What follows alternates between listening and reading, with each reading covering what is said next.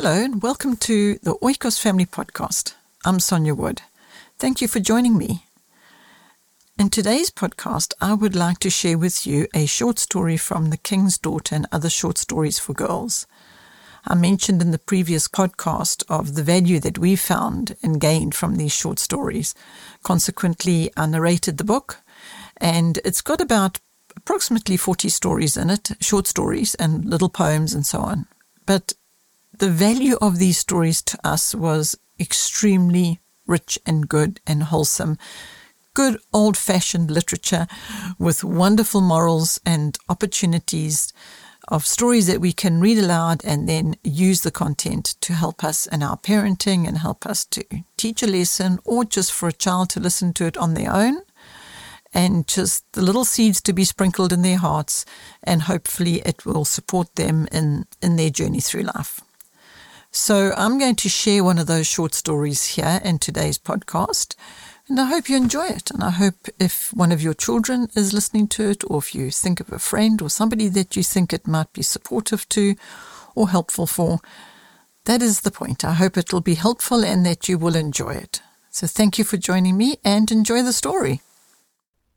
The Dangerous Door. Oh, Cousin Will, do tell us a story. There's just time before the school bell rings.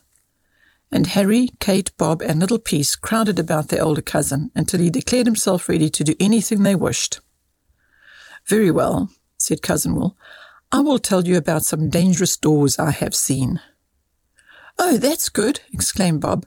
Were they all iron and heavy bars? And if one passed in, did they shut and keep them in forever? No, the doors I mean are pink or scarlet and when they open, you can see a little row of servants standing all in white, and behind them is a little lady dressed in crimson. What? That's splendid, cried Kate. I should like to go in myself. Ah, it's what comes out of these doors that makes them so dangerous. They need a strong guard on each side, or else there is great trouble. Why, what comes out?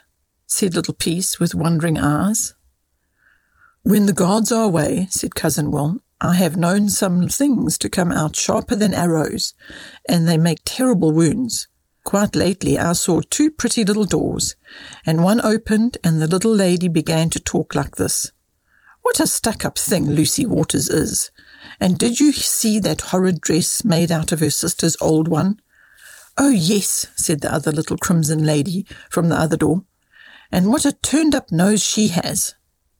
Then poor Lucy, who was around the corner, ran home and cried all evening. I know what you mean, cried Kate, colouring. Were you listening, Cousin Will? Oh, you mean our mouths are the doors, exclaimed Harry. And the Crimson Lady is Miss Tongue.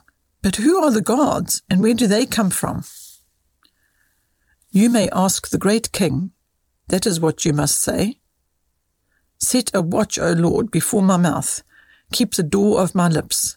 And then he will send patience to stand on one side and love on the other, and no unkind word will dare come out.